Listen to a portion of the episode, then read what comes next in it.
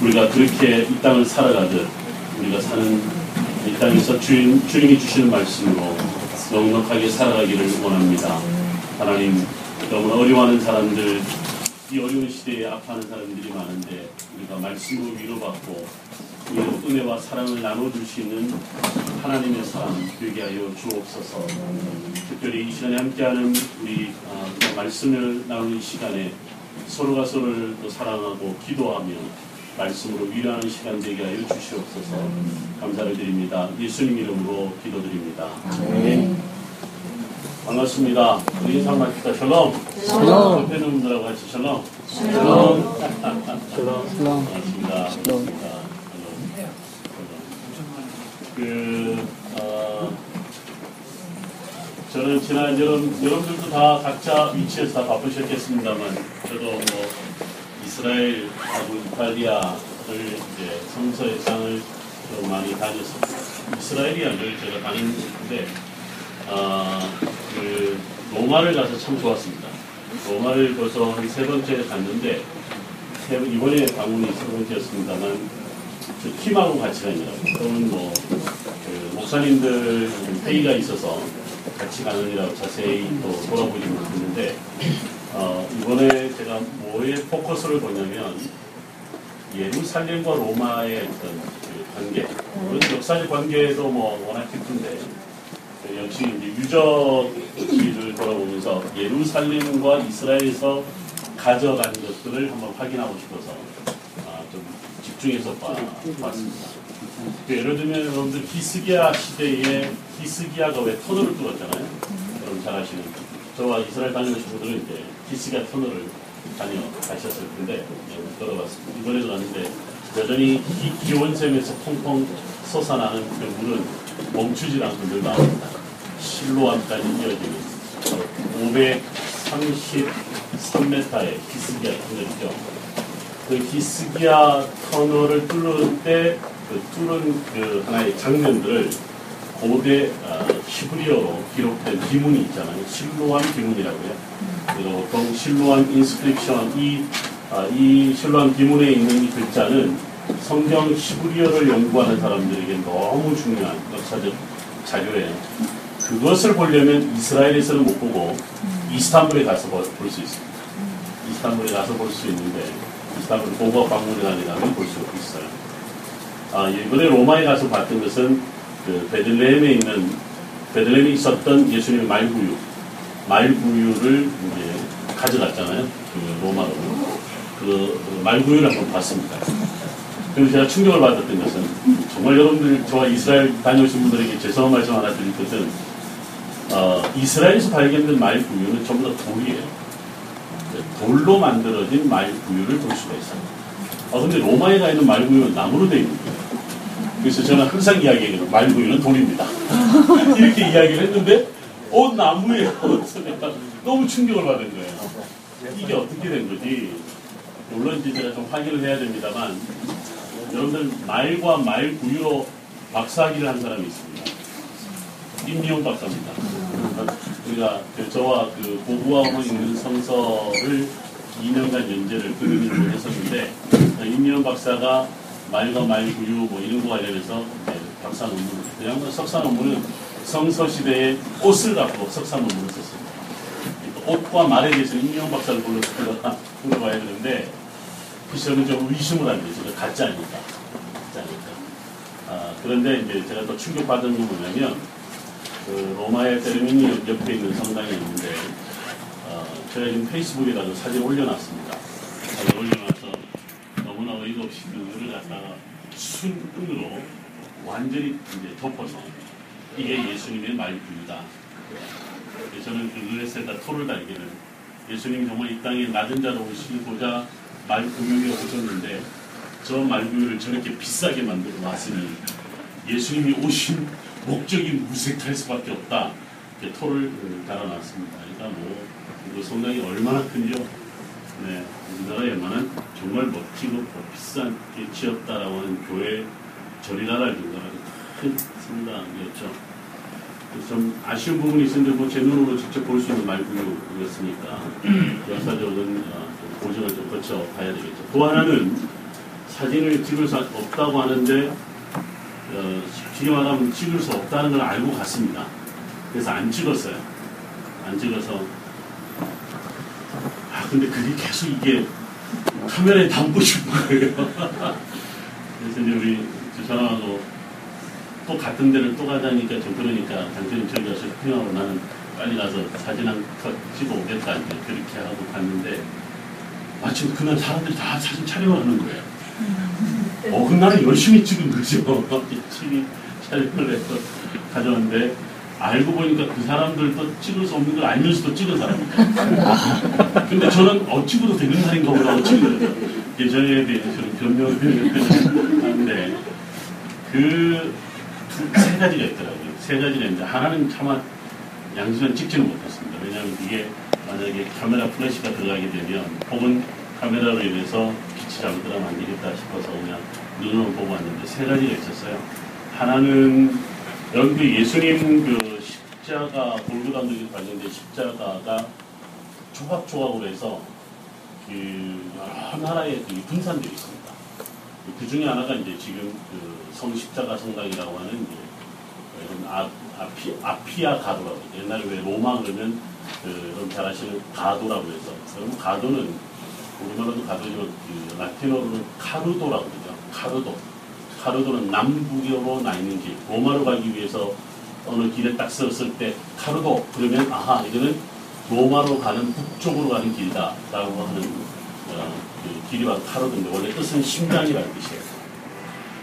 카르도를 우리가 선- 우리가 보통은 가도라고 보통 이야기하는데 로마의 남쪽으로 나 있는 가도가 바로 그 유명한 아피아 가도입니다. 그 아피아 가도상에 있는 성십자가 전사님이 이쪽으로 앞으로 오세요 비어 있어. 제일 늦게 온 사람을 위해서 비워놓은 자리. 이제 저한테 에이플 받은 그 저희 저기 저 월요일 날 저한테 강의 들었던 분들 기억나세요? 그래서 제가 미안해 허락도 안 받고 내가 저기 강인한 전도사님 그 paper 쓴 걸 갖다 띄워갖고 같이 study를 했어요. 얼마나 paper가 좋았는지 마침 보고 같이 왔습니다. 아, 거기에 있는 그 십자가도 역시 그, 그 헬레나 황후가 발견한 십자가 일부다라고 알려져 있습니다. 헬레나 황후가 그 십자가 발견한 이야기는 아주 유명한 스토리입니다. 제가 가끔 가이드를 하다가도 생각나면 이야기하고 생각 안 나면 이야기 안 하더라고. 이렇게 가이드를 워낙 오래 하다 보니까 힘이 이렇게 잘 들으면 이야기하고 안 들으면 이야기 안 하는 그림이 이게 깜빡깜빡해요. 깜빡깜빡 하는데 그 이번에는 제가 가서 이야기 꼭 했습니다. 왜냐하면 로마를 갔다 왔기 때문에 안 할 수가 없거든요. 헬레나왕과 성지순례 보잖아요. 그 주후 326년에 잘 아시는 니케아 공의회 이후에 콘스탄틴 대제가 헬레나 황후에게 전권을 줍니다. 전권 대사처럼. 전권을 줘서 그 저희 이제 기독교의 유적들을 다 찾아서 성당과 수도를 짓게 하죠. 그래서 헬레나 왕후 여기 지으라 그러면 로마에서부터 모든 물자고 뭐 필요한 자금도 다 오게 되어 있었거든요. 이분이 그 이스라엘을 왔을 때 성당 찾기 저기 뭐 유적지를 게 쉽지는 않습니다. 뭐 공부학자들이 다 어, 확인을 해야 되고 진짜인지 아닌지 확인을 해야 되는데 너무나 쉽게 찾을 수 있었던 건 뭐냐면 기독교 유적지마다 옛날 그 로마가 핍박 기독교를 핍박할 때 모든 유적지에다 우상 숭배단을 다 만들어요. 그러니까 우상 숭배단만 찾아가면 그냥 그 유적지라. 그래서 그걸 다 파괴하고 거기에 이제 교회를 지었어요. 근데 그 교회를 짓는 과정에 골고다 언덕에 왔을 때 십자가를 세 개를 발견합니다. 지금도 그 골고다 언덕의 한쪽에 십자가 발견했다라고 해서 기념하는 장소가 있는데 십자가 세 개가 똑같이 생긴 거예요. 어, 이 유명한 이제 여러분 잘 아시는 유세비우스라든가 여러 어, 그 당시 교부들이 남겨놓은 그 글에 나오는데 근데 어느 것이 예수님 십자가인지 모르니까 병자를 한 사람 들이 와서 십자가 세 개다 누겨요. 근데 이제 병, 그 십자가 하나에 그 위에서 이 병자가 고침을 받습니다. 그래서 그 십자가를 가지고 성당을 지은 거죠. 그 스토리를 다 남겨놨어요. 다 남겨놨어요. 그럼 지금 제가 말씀드리는 유세비우스라고 하는 사람은 뭐 대단한 학자죠. 어, 가이사랴 학파를 중심으로 해서 활동해서 유명한 사람이고 여러분 나중에 왜 콘스탄티누스가 그 처음부터 세례를 받지 않고 나중에 죽기 전에 세례를 받아요. 죽기 전에 세례를 받을 때 누가 세례를 베풀었냐 바로 유세비우스라고 하는 사람이에요. 이 뭐죠? 세례를 뱉어요. 그 유세비우스가 이제 이와 관련된 이야기를 남겨 어, 놓았는데 그 어, 십자가를 이제 로마로 가면서 일부러 가져간 거죠. 거기에 이제 하나가 있고 또 하나는 뭐냐면 뭘 발견했냐면 뭘 가져갔냐면 그 예수님 왜그 발목에 왜 못을 박았잖아요. 그 발목에 박힌 못을 가져갔어요. 그 전시를 해놨습니다. 그래서 사진을 찍어서 올려놨는데 이게 눈에 확 안 들어옵니다. 또 하나는 뭐냐면 바로 예수님 수입니다. 여러분 왜 가끔 이게 진짜 예수님의 수이냐 아니냐 또 왜 그 수위를 전부 다그 현명이라고 그랬나 요즘에 뭐 나사에서 보는, 뭐 법을 만능동이가 그런 걸 통해서 그 예수님의 그, 그 형상을 수위를 통해서 어, 나중에 그 볼을 떴잖아요. 그 수위가 그게 가면 있더라고요. 그다음에 또 하나는 뭐였냐면 그 빌라도 총독 관저에서 뛰어다가 본 계단이 걸리더라고요. 세상에 별별 걸 다 가져갔어요. 근데 제가 차라리 안 갔으면 좋았을 텐데 왜 뭐에 시험이 들었냐면 뭐 들어가는 사람마다 다 무릎을 꿇고 그 계단을 올라가는 거예요. 아 근데 나도 가야 될 것 같은데 어, 근데 자신이 없는 여기까지 왔는데 사진을 찍어야 되겠다 싶어서 좀 찍어줘 하고 하는데 계단을 하나 딱 올라가고 두 개를 올라간다. 못 올라가요. 근데 거기 오는 유럽에서 온 모든 순례자들이요. 거기를 다 무릎 꿇고 올라가요. 아, 그래서 제가 두 계단 올라가다가 내려왔죠. 내려와서 그냥 사진만 좀 찍고 왔는데 어쨌든 그 빌라도 충독 관제에서 뛰어간 그 계단도 거기 그걸 이번에 가서 보고 온 겁니다. 예루살렘과 그 이스라엘에 대해서 나름대로 전문가다라고 이야기한 저에게 예루살렘과 관련된 많은 유물, 유물들이나 그 유적지에서 나온 어, 이 유물들이 유럽 전역에 흩어져 있는 그런 모습을 예, 봤는데 어, 의미 있는 그런 로마 방문이었다. 제가 지금 로마 갔다 온 자랑하고 있습니다. 예, 여러분들도 여러 명 각각의 여러분들 다 여행을 보내셨겠지만 저 같은 사람은 이제 어, 그런 것들을 좀 추적하는 흥미로운 일인데 내년에는 그리스를 원래 좀 가려고 했는데 그 그리스 상황이 워낙 안 좋아서 못 갔습니다만 그 그리스를 한번 가려고 합니다. 이번에 로마를 다녀오고 난 다음에 제가 이 천장국에다가 뭘 이야기했냐면 이스라엘과 로마를 같이 갔으면 좋겠다. 이스라엘을 보고 로마를 보면 뭔가 이렇게 좀더 아, 뭔가 다를 것 같다. 그 제안을 보니까 좋다고 해서 내년 1월 4일부터 14일까지 우리 터치바이블에서 이스라엘과 로마를 가려고 합니다. 그 가려고 하는데 오늘 돈도 알려주더라고요. 319만 원인가 해서 이제 가려고 합니다. 그 저희 터치바이블 통해서 가면 10만 원 깎아준답니다. 그래서 뭐 어쨌든 309만 원에 갈 수 있다고 한다니까. 여러분들 저와 쭉 하나씩 공부하다가 마음이 내키시거나 더 준비가 되시면 저와 함께 다녀오셔도 될 것 같습니다. 이번 그 가을 학기에는 주제가 여러분 이미 예고했는데 구약과 신약 성경 사이의 중간 시대와 좀 한번 같이 보려고 합니다. 어, 여러분들 구약과 신약의 어, 그 여러분 구약 성경의 마지막이 어디죠? 말라기죠. 신약 성경의 시작이 너무나 쉬운 질문이에요. 그 간격을 몇 년이라고 잡죠? 400년. 누가 그런 말을 했을까요? 누가 400년이 된다고 얘기를 했을까요? 이거는요, 기독교인들의 의문입니다. 어떤 그 성경 기록에도 역사적으로 이건 맞지 않습니다. 근데 왜 그러니까 왜 400년이었을까요? 왜 400년일까요? 399년 따지고 400년, 굳이 400년이라고 우리가 알고 있는 이유가 뭘까요? 자, 여러분, 이거는 성경에 있는 숫자들의 심보를 이어가면 됩니다. 그렇죠?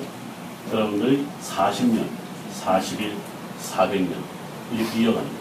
성경이 나오는 말이 아니기 때문에 제가 이렇게 나름대로 패러다임을 이야기해 주는 거예요. 만약에 성경이 400년이다 그러면 저 목사 이상한 목사는 아니면 이단이 되는 겁니다.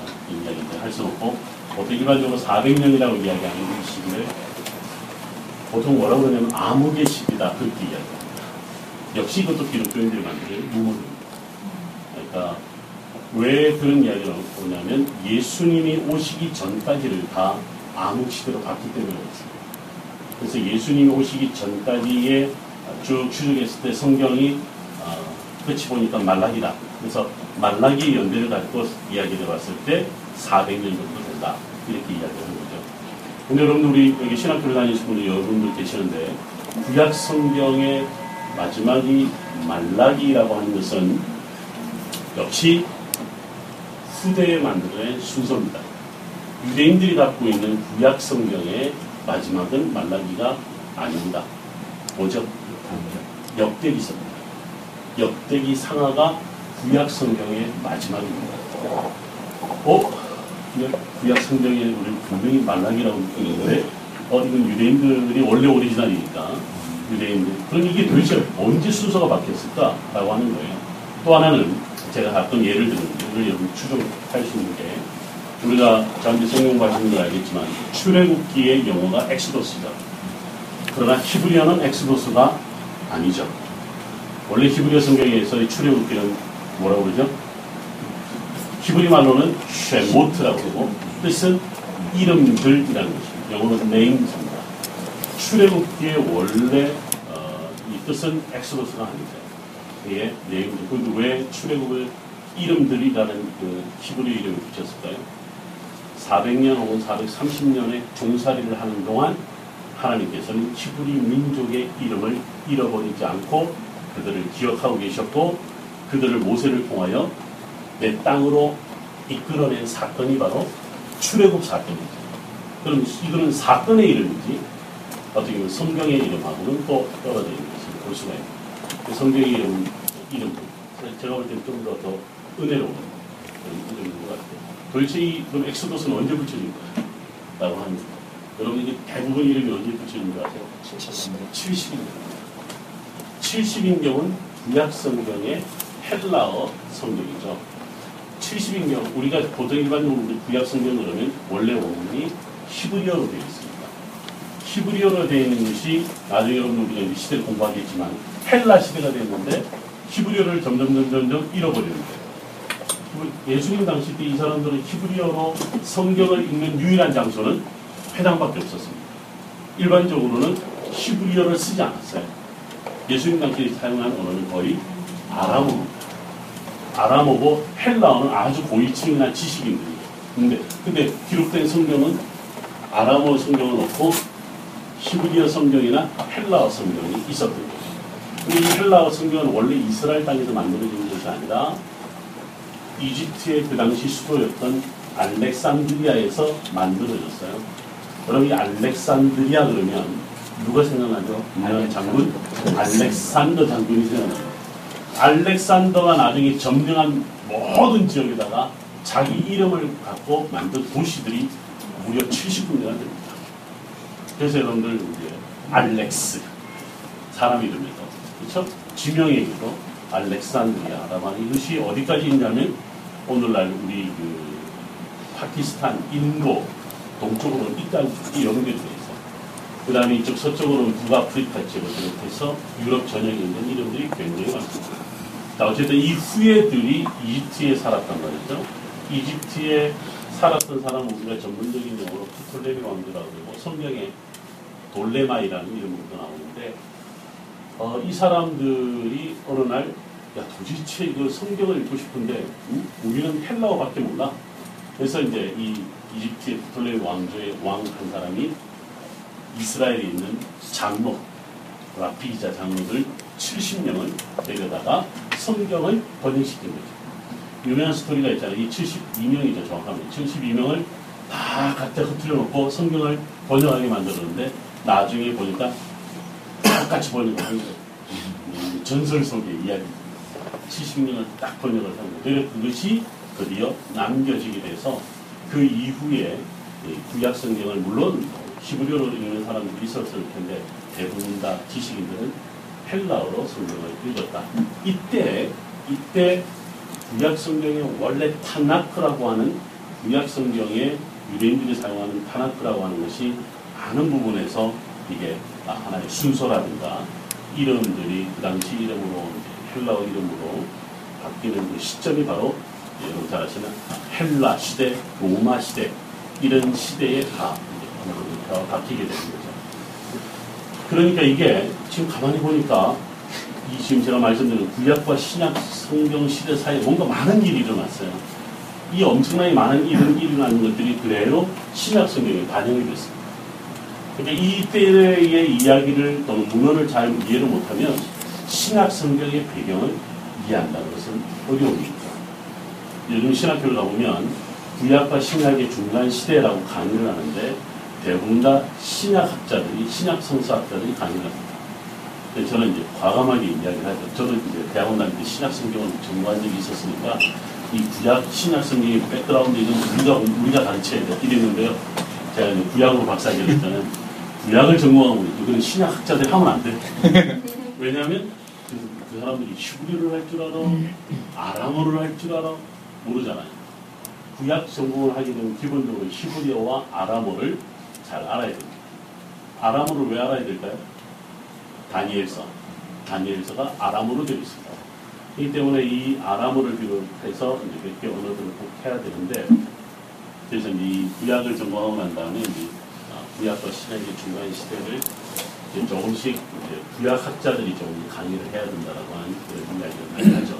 그래서 우리가 말 그대로 순서대로 구약, 신구약 중간 시대, 그 다음에 신약 성서 시대 이렇게 스태프를 밟아 나가면 좋겠죠. 그래서 그래서 지난 학기는 구약 성서 시대의 역사와 성경을 우리가 지난 학기에 했던 겁니다. 그래서 이번에는 이제 그 지금 말씀드리는 어, 이 부분을 하고 다음 학기는 신약 성경을 해야 될 것 같은데 네. 어, 제가 이제 신약 성경을 한다 그러면 지금 안 그래도 그제 페이스북에다가 신구약 중간 시대 역사와 문을 한다니까 어느 선배가 신약 성경을 전공하는 선배가 저를 잘 모르고 당신은 분야이나 가르치기 왜 우리 분야를 가르치냐 조금만 기다려봐 그냥 다음 학기 신약 내가 웃으면서 그 이야기 했습니다만. 아, 저는 궁극적으로 어디까지 관심 있냐면 신약 성경 이후 시대. 아, 주시들이 유대인들이 지금까지 살아온 시대. 그리고 오늘날의 이스라엘이 도대체 성경 시대 이스라엘과 어떻게 다르고 어떤 부분에 바꾸고 이런 이야기까지 전반적인 것에 제가 관심을 가지고 있습니다. 이 두 시대 중에 하나의 단면을 잘라서 구약과 신약의 중간 시대를 하려고 합니다. 어, 그래서 오늘은 그 이 이야기 처음 열면서 뭘 이야기를 하냐면 페르시아 시대를 좀 같이 보려고 합니다. 여러분들 페르시아 시대 그러면 성경에는 무슨 이름으로 나타나는 시대죠? 바사입니다. 바사. 자, 여러분 이책 있으실 겁니다. 이 책. 자, 지금 특별 할인합니다.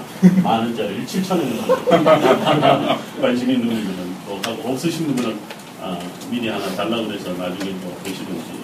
자, 여러분들 저와 함께 어디 보냐면 34쪽을 봅니다. 34쪽.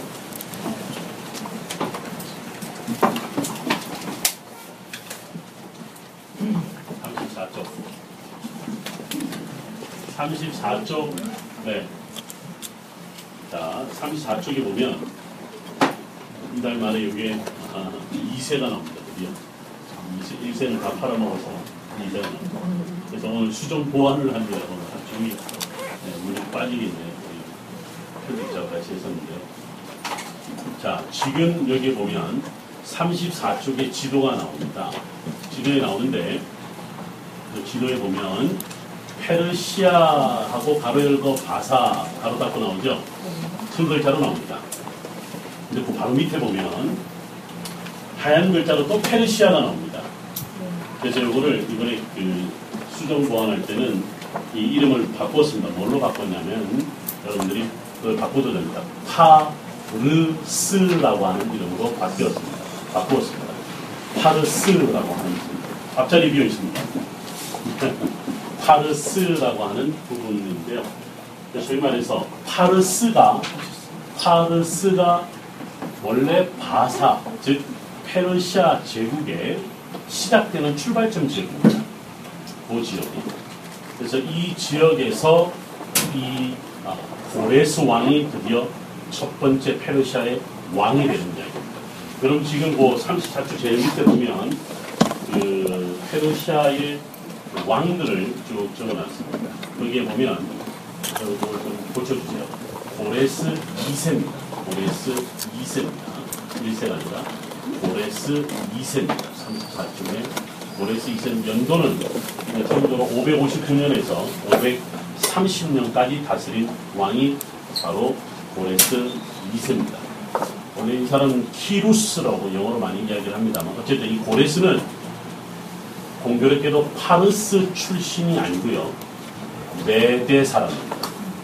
메대 사람으로서 파르스 지역으로 이주를 하게 되는데 이때 그 메대의 왕과 나중에 힘을 길러서 어, 파르스와 메대가 전쟁을 치릅니다. 그래서 메대를 이기죠. 이기면서 왕이 됩니다. 그래서 이 어, 페르시아가 등장하기 전에도 뭐 메대, 엘람 이런 나라들이 굉장히 중요하지만 페르시아의 시작에 있어서 이 메대 출신의 고레스 왕은 굉장히 중요한 역할을 하게 됩니다. 여러분 그 메데 엘람이라고 하는 이름 우리가 또 어디서 나오냐면 한번 저와 함께 어디를 가보시냐면 신약 성경을 한번 가봤습니다. 신약 성경 2장을 한번 사도행전 2장을 합니다.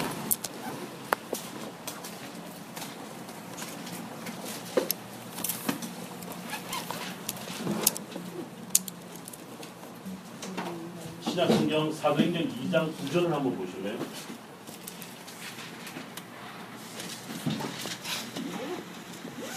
신약 성경 사도행전 2장 9절을 김진영 목사님 크게 한번 들어주세요.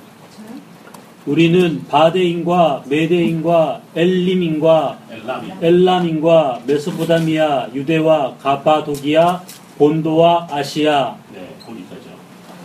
지금 여러분들 그 9절과 10절을 보면요. 안에 뭐 이름들 쭉 나오는데 마치 페르시아 시대의 경계를 보는 것 같습니다. 여러분 이 2장 9절이 배경이 어떻게 되는지 아시죠? 마가다락방에 모인 사람들입니다. 마가다락방에 모였는데 120명이 모였다고 그러잖아요. 이게 성령이 임한 사건입니다. 근데 이 사람들이 다 모였는데 각자의 방언으로 기도를 하는 거예요. 그러니까 사람들이 아, 깜짝 놀라는 거죠. 깜짝 놀라는데 자 그렇다면 이 사람들이 원래는 기독교인들이 아니고 절기 때 이 먼 데서 사람들이 찾아온 겁니다. 무슨 절기 때 찾아왔죠? 오순절입니다. 우리가 보통 오순절 그러면은 오순절 계통의 목사님들 계시는 오순절 그러면 펜타코스트가 이게 우리 유대인들 절기와 뭐와 관련되어 있죠? 77절과 관련되어 있습니다. 그 유대인들은 왜 3대 절기를 너무너무 소중하게 여기죠? 유대 그 6월절, 그 다음에 77절, 마지막에 장막절 혹은 초막절. 초막절 이렇게 하죠. 예수님의 십자가 사건이 있었던 게 어느 절기죠? 6월절이요. 성령이 임하는 사건은 77절입니다. 예수님 언제 오실까요? 그래서 많은 사람들은 초막절이라고 그렇게 이야기를 합니다. 그래서 지금도 이스라엘은 믿는 유대인들이나 믿는 분들 중에서 예수님의 오심을 기대하는 그런 어, 장막절 집회를 실제로 하고 있습니다. 아마도 이때 오시지 않을까. 그렇다면 여러분들도 그게 오실 거야, 여러분들. 2단계니까. 오실지도 모를 거야. 저는 우리 어릴 때부터 배운 말이 있죠. 예수님 언제 오신다고요? 수요일 날, 비 오는 날. 네, 이때 꼭 교회 안 오는 날, 꼭 싫은 날, 그때 예수님 오신다고. 저는 어릴 때부터 항상 그렇게 저는 수요일 날 비 오는 날만 교회를 가는데, 어쨌든 어릴 때 어, 한참 두려워했던 생각이 나는데, 이 2장 9절과 10절이 너무너무 중요합니다. 제가 히브리 대학에 처음 유학을 할 때요. 선생님이 자, 다음 시간에는 사도행전 책을 가지고 오셔오거든요. 히브리 대학에서 신약 성경을 다음 주에 보겠다는 것도 저는 깜짝 놀랐고 그 다음 시간에 갔는데 학생들이 신약 성경을 다 가지고 왔던 거예요. 서- 신약 성경을 전혀 믿지도 않는 친구들. 근데 왜 신약 성경을 가져오냐 오라고 그랬나 보니까 사도행전 2장을 보기 위함 그것도 사도행전 2장을 중에서도 바로 여기 보시는 것처럼 9절과 10절을 보기 위한 거였어요. 왜 선생님이 그 이야기를 하나 가만히 들어보니까 사도행전이 이게 굉장히 초기 문헌이잖아요. 우리가 보통 주전 뭐 50년, 40년, 50년, 60년 요때 기록이 사도행전 이야기니까 이때의 유대인들이 유대인들이 어디까지 흩어져 살았는가에 대한 기록이 없어요. 유대 문헌에는. 이게 유일한 문헌이다. 가장 오래된 문헌이에요. 그래서 유대인들이 1세기 당시에 이스라엘에만 살고 있었던 유대인들이 아니라 굉장히 넓게 유대인들이 살고 있었는데 어디까지 살고 있었느냐에 대한 역사적 기록이 바로 여기 있는 거예요. 그래서 이제 아 1세기 당시 유대인들이 여기 여기 여기 여기까지 살았구나. 근데 도대체 이 사람들이 메데 엘람 온 메소포타미아 언제 여기까지 가서 살았을까요? 언제 도대체 이 사람들이 여기까지 가서 살았어? 여기 살면요 오늘날까지 선생님 이, 이란 다녀오셨죠? 네. 이란에도 유대인들이 있습니다. 이란에도 유대인. 이 사람들이 바로 지금 이 시대부터 지금 살아온 거예요. 그런데 이 사람 이 사람들이 더 어디까지 살았냐면 언제부터 살았을까요? 우리가 잘 아는 바벨론 포로입니다. 기본적으로 바벨론 포로죠. 바벨론 포로보다 조금 더 먼저 포로가 있었죠. 그럼 잘 아시는 북이스라엘 멸망이 있을 때 북이스라엘의 멸- 멸망이 아수르가 그 사마리아 사람들을 데리고 어디까지 간지 아세요? 메데 엘람까지 갖다 던져놓습니다. 물원에 발견이 됐다. 그러니까 굉장히 먼 곳까지 다 끌고 갑니다. 거기 있는 사람들을 사마리아에 데려왔습니다. 그러니까 이제 사마리아 사람들은 이때 구성원들이 아주 엉뚱하게 이방인들과 혼합이 되어버리는데 바로 이 시점이 바로 이제 에덴과 메대가 이스라엘 땅과 직접적으로 관련이 맺게 되는 시점이 바로 그 시점이 되는데 그것이 사도행전 2장에 나온다. 여러분들 아마 오늘 지금 제가 보여드려서 이걸 설명을 하니까 어, 이게 그렇게 그렇게 연결되는구나. 왜 이게 이 본문이 왜 중요한가 이런 걸 아는 거예요. 그냥 몰라온 것은 어쨌든 여기 성령이 많은 사건이 그렇고 이 사람들이 예수님 이야기를 들었을 거 아니에요. 그래도 어떻게 다시 갔을 거 아니에요. 그러니까 1세기 당시에 기독교 복음이 어디까지 갔느냐를 알 수 있는 또 중요한 부분입니다.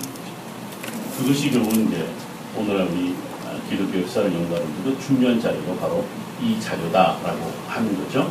그럼 자, 네, 질문 하나 해도 될까요? 간단하게. 그러면 이 사우디나 이런 데 그 기독교가 6세기까지 있었잖아요. 그러면 이 사람들이 거기 가서 사는 건가요? 남쪽으로 내려간 시기는요, 아라비아 반도를 거쳐서 어디까지 가냐면 예멘을 갑니다. 예, 그러니까 예멘으로 가는 중에 아라비아 반도를 거치지 가죠. 그 바로 이제 그때 시대. 근데 그때 시대가 지금 말씀드린 대로 어, 탈무드가 만들어진 시기 AD 4세기, 5세기, 6세기 예. 그때부터 이게 근데 이제 그 사람들이 지금 말하는 이 시대부터 있었다라고 하는 기록은 없습니다. 예, 예. 기록은 없는데 그 이후에 그러니까 그 사람들이 남겨놓은 흔적 때문에 이제 여러분 잘 아시는 김승하 씨가 이제 신해산에 이 바로 아라비아 반도에 있다라고 하는 그것은 바로 아라비아 반도로 내려갔던 유대인들의 흔적들이 오늘날 마치 신해산이 그곳에 있다는 거는 흔적과 일치시켜요. 그러니까 시대적으로 전혀 맞지 않는. 예멘에도 유대인들이 있고요. 그 다음에 특히 이- 오늘도 예멘에서 온 유대인들이 아주 독특한 복장을 이제 유대인들 또 보면 와 저거 유대인이야? 이렇게 보면 키가 저만하고요. 정말 저보다 얼굴도 까맣고 또 보면 수염도 길고 눈이 아주 짙어요. 딱 보면 딱 보면 아 쟤는 예멘계 유대인이다. 그래요. 근데 그 사람들이 저를 보고도 유대인 같다. 그러면서 저거 하나만에 보면 당신은 모로코에 있습니다. 그래서 제가 한 번은 그런 적이 있어요. 유대인들 많이 때 한번 이런저런 이야기 하다가 도대체 넌 어디서 왔는데 이렇게 히브리어를 잘했니? 아, 나 모로코에서 왔어. 내 이랬어요. 그 사람들이 100% 믿어요. 아, 모로코에서 온 유대인. 그러면 그다음부터 저는 모로카이. 유대인들이 하는 말이 모로카이가 됩니다. 이 모로칸 유대인들이 갖고 있는 그 아주 전통. 예를 들면 유럽으로 흩어졌던 유대인들은 그 전통을 어, 깊숙이 갖고 있지는 못해요.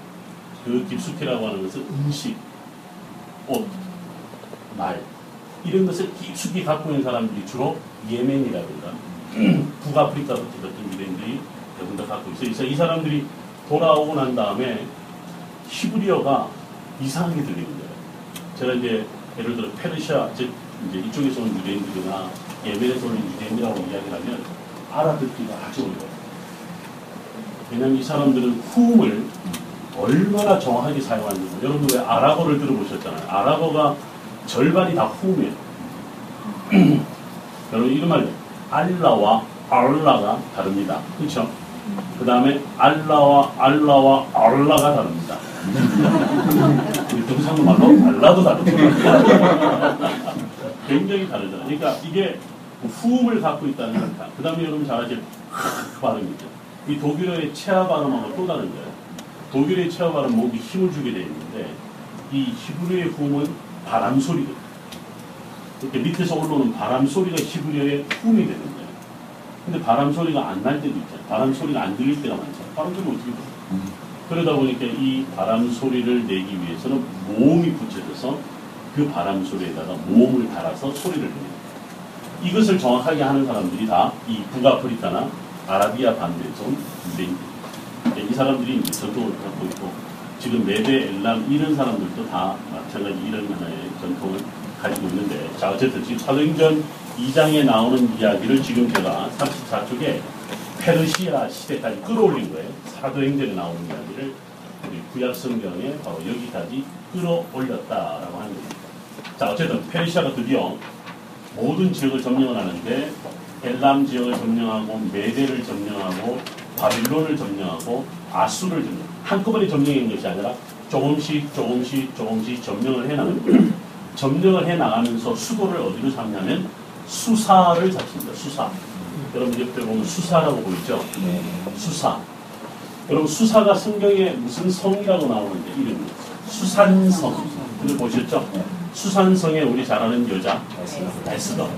바로 에스더가 여기에 살았고 에스더가 바로 여기에 살았습니다. 수사가 하나의 수도 역할을 하게 됩니다. 그런데요, 이 수사가 있는 이 원래는 여기가 엘람 땅이었는데 나중에는 페르시아가 점령하고 점점 넓어지면서 거기를 수도로 삼는데 거기는 해발 4,000m, 5,000m 이르는 엄청난 산맥이 가로막고 있습니다. 어, 바보는 페르시아 쪽하고 바벨론 이렇게 수사는 이 양쪽을 옮겨가는 하나의 중요한 하나의 그 뭐래로 그 교통의 어, 보충지였다라고 이야기하는데 수사가 바로 그런 역할을 하는 지역이었다 이야기를 하고 있죠.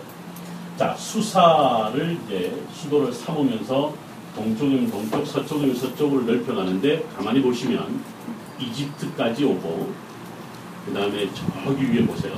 거는 이집트도 이집트, 이집트지만 여러분 왼쪽에 보면 미디아라고 보이죠? 흑해 바로 밑에. 그 다음에 이걸 좀, 저, 좀 기록해 놓으시면 좋은데 흑해 왼쪽에 보면 마케도니아라고 하는 곳이 있습니다. 여러분 왜 지금 리비아 왼쪽으로 바다 건너편에 그리스 땅으로 가서 하나 그려져 있는 게 보이죠? 여러분 지금 보시면 제가 손으로 가리키는 쪽에 제일, 제일 왼쪽에 주황색으로 제일 왼쪽에 있는 데가 바로 마게도니아입니다. 마케도니아. 마케도니아까지 점령을 합니다. 이게 화근이 됩니다. 왜 화근이 되죠? 그리스와의 전쟁이 시작됩니다. 이것이 여러분 최초의 이제 동양과 서양의 만남이 됩니다. 거기에 이제 지금 나중에 그, 또 제가 그려드리겠습니다만 그 밑에 보면 왜 하얗게 이렇게 쭉그 지도가 그려져 있는데 아, 사대라고 하는 그런 부분인데 왼쪽에 바다 건너편에 아, 여러분 이제 그리스인데요. 그 중에 섬 하나가 마라톤이라고 하는 섬이 섬이라기보다는 이제 반도 쪽에 있는 하나의 도시 이름이 마라톤이 바로 그겁니다. 그래서 여러분 잘 아시는 마라톤 전투가 나오죠. 마라톤 전투. 여러분들 마라톤 전투에서 다리오 왕이 아주 패배를 합니다. 성경에 다리오 1세, 다리오 2세, 다리오 왕 아시죠? 여러분 에스라 느헤미야가 왔을 때가 바로 다리오 왕 때. 근데 이 사람이 바로 이 마게도니아를 점령하고 난 다음에 그리스 본토로 들어갑니다. 본토로 들어갔다가 아주 대패를 당하죠. 그게 바로 그 유명한 전투 중에 하나가 마라톤 전투가 그렇게 일어났는데 어쨌든 여러분들 그 페르시아와 아, 헬라의 이제 점점점 이제 충돌이 일어나는 시점을 이제 이 사람이 그, 이 페르시아가 서쪽으로 영토를 확장시키면서 충돌이 일어나는 것을 볼 수가 있습니다. 음, 그 밑에 다시 한번 정리하겠습니다. 밑에 연, 보면 고레스 2세가 나오고 바로 옆에 누구죠? 고레스 왕의 아들이 캄비세스입니다. 캄비세스 2세입니다. 캄비세스 다음에 나오는 아들이 누구냐면 다리오 1세입니다. 다리오 1세입니다. 다리오 1세입니다. 그 다음에 아들이 누구냐면 크세르 크세스 2세입니다. 크세르 크세스 2세입니다. 그러니까 보통 책에 1세라고도 나와 있는데요. 어, 전문가들의 책들에 보면 전부 다 2세로 되어 있더라고요. 그래서 2세로 바꿔주시면 됩니다. 바로 이 크세르 크세스가 성경에 누구로 나오죠? 아하수에르 왕이죠. 아하수에르. 아하수에르의 아내가 에스더였죠. 에스더였죠. 그 다음에 여러분들 아닥사스다 1세가 나오고 아닥사스다 2세가 나오고 그 사이에 다리우스 2세, 저쪽 다리우스 3세, 그 나중에 그 다시 한번 봅니다. 그 바로 위에 보면 성경 인물이 나옵니다. 자, 누구 나오죠? 세스바살과 스룹바벨, 그 다음에 에스라와 느헤미야. 여러분들 바로 페르시아의 중요한 성경 인물들이 드디어 등장합니다. 오늘 우리 강의 주제가 있는데요. 페르시아 시대와 유대 사회 이런 페르시아 시대와 유대 사회라고 하는데 페르시아 시대를 열었던 고레스 왕이 바로 정책을 펼치면서 포로민들을 풀어줍니다. 자기 땅으로 돌아가라고 포로들을 풀어줍니다. 자, 앞에 한번 보실까요? 제가 이제 에스라 1장 2절에서 4절을 적어놨습니다. 에스라 1장 2절에서 4절 성경 있는 분들 한번 보시고 어느 분들은 제가 읽어드릴 겁니다. 여러분 보시는 것처럼 에스라서에 그잘 나와 있고 역대기서에도 나와 있는데 에스라 1장 2절 4절에 이런 말이 있습니다.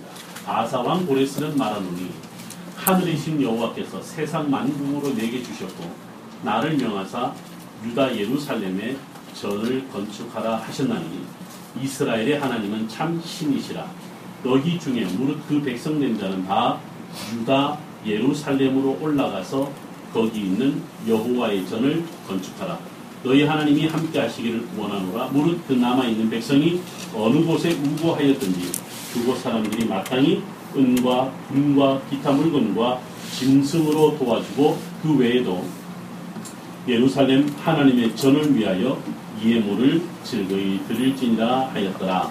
이게 바로 이런 에스라 1장 2절에서 4절 나옵니다. 제가 그 오늘 그 사실 사진들을 좀 보여주려고 하는데 다음에 뭐 기가 되면 제가 좀 설명을 들어 사진 보여드리는데요. 이 에스라 1장 2절에서 4절이 여러분들 그 실제로 성경 외에도 어, 아주 중요한 문서가 발견이 됐죠. 그 고레스 실린더라고 하는 원통형 이제 아주 이제 손 손만 손만 주먹만한 그 원 통형 그 점토판에다가 글을 새긴 게 아, 발견이 됐어. 오리지널이 발견됐는데 바로 이 에스라서 1장 2절부터 4절 나오는 내용과 동일한 내용의 글이 그것에 기록이 되어 있습니다. 이것을 보려면 여러분들 브리티시 뮤지엄 대형 박물관에 가면 오리지널이 있습니다. 이 가면 다음에 혹시라도 다시 그러나 꼭 제가 이제 이 이야기를 우리 학생 한 명한테 했는데 영국 배낭여행을 갔나 봐요. 나한테 사진을 다섯 장 찍어서 보냈대. 다섯 장 찍. 교수님 저 다녀왔습니다. 그래서 장을 찍어서 보냈는데 어 글쎄 내가 그때 6월 달이었거든요. 음, 잘 찍었네. 오늘 이 다운을 받으려고, 받으려고 보니까 시간이 지난 거라서 다운로드가 안 되는데 네, 반드시 안 되어 얻어가 보니 다시 보여드릴 텐데 저는 이제 가서 봤습니다. 그 대박문관에 가서 이제 본 적이 있습니다만 여러분들 다음에는 꼭이 이 중요하죠. 성경 외에 성경과 관련된 문헌을 볼 수 있다는 건요. 정말 대단한 일입니다. 어떻게 이 성경과 관련된 문헌들을 우리가 실제로 볼 수 있을까? 그 성경을 뒷받침할 만한 아주 중요한 문헌들이, 기문들이 많이 발견이 되었습니다. 어쨌든 고레스 왕이 어, 이 칙령을 내린 이때 칙령을 내려서 이스라엘 백성들로 하여금 돌아가라 라고 했던 연도가 언제죠? 530 보통은 9년 아니면 8년 이렇게 이야기합니다. 539년에서 8년 이렇게 이야기하는데 학자는 539년이라고 그러고 어, 일반 보수적인 학자들은 538년이라고 해요.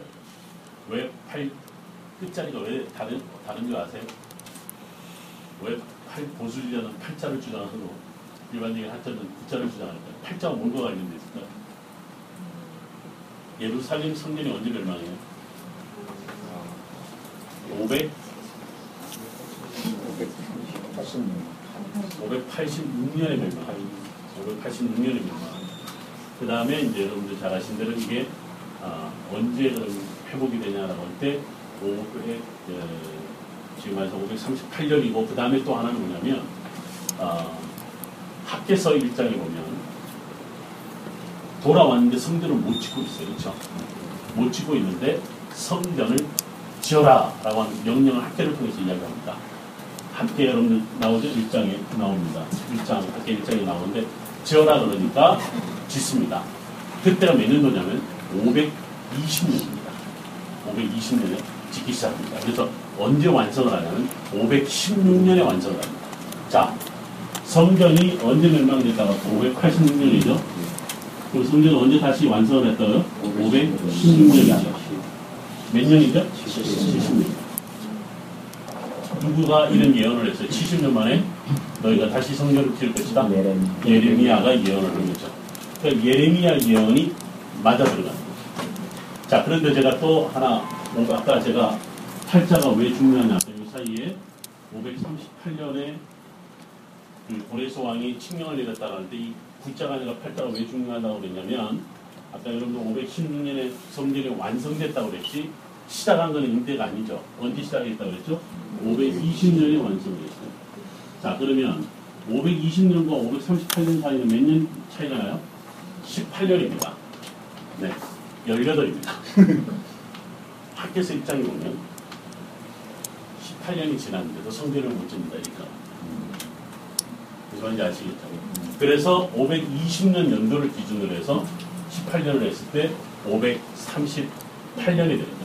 그래서 보레스가 칙령을 내린 뒤 18년이 지났는데도 성전을 짓지 못하고 있다. 이런 이야기. 그래서 여러분 이게 연대를 아는 것이 우리 특별히 목회자들이나 성경을 가르치는 분들에게 중요합니다.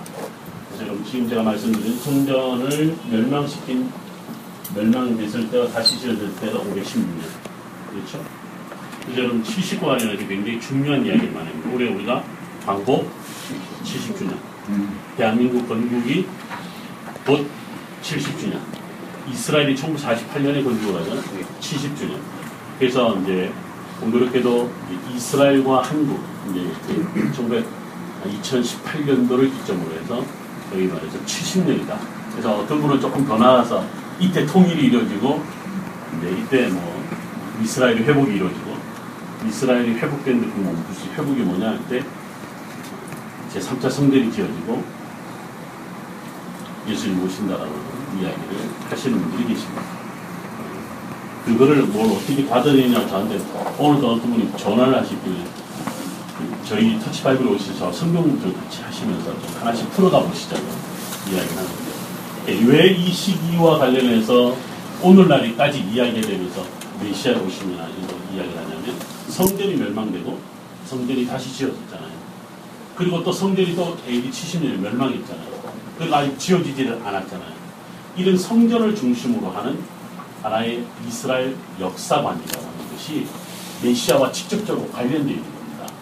그러니까 이제 어, 마치 70년 후에 성전이 다시 지어졌는 관련해서 이스라엘 백성들이 다 돌아오게 되는 성전을 돌아와서 도 성전을 짓지만 그것을 인해서 유대인들이 성전이 지어졌다 돌아가자라고 하는 네, 그런 하나의 이스라엘 역사의 아주 중요한 구속사적 관점에서 어, 성전 중심으로 이해를 하는 게 있고 지금도 이제 성전이 다시 지어진다라고 할 때 또다시 이스라엘 회복이 일어나면서 모든 어, 열방으로 흩어져 있는 유대인들이 돌아오므로 또 그들에게는 구속사적인 구원의 역사를 이야기하는 부분이 맞물려가는 거예요. 그래서 이제 성경의 역사, 유대인 관점에서는 전부 다 성전과 관련되어 있는 것을 볼 수가 있습니다. 오죽하면 제가 이제 처음에 히브리대학을 다닐 때 역사학과를 다녔는데 그 고대 역사학과 우리가 보통 고대 뭐 그렇죠?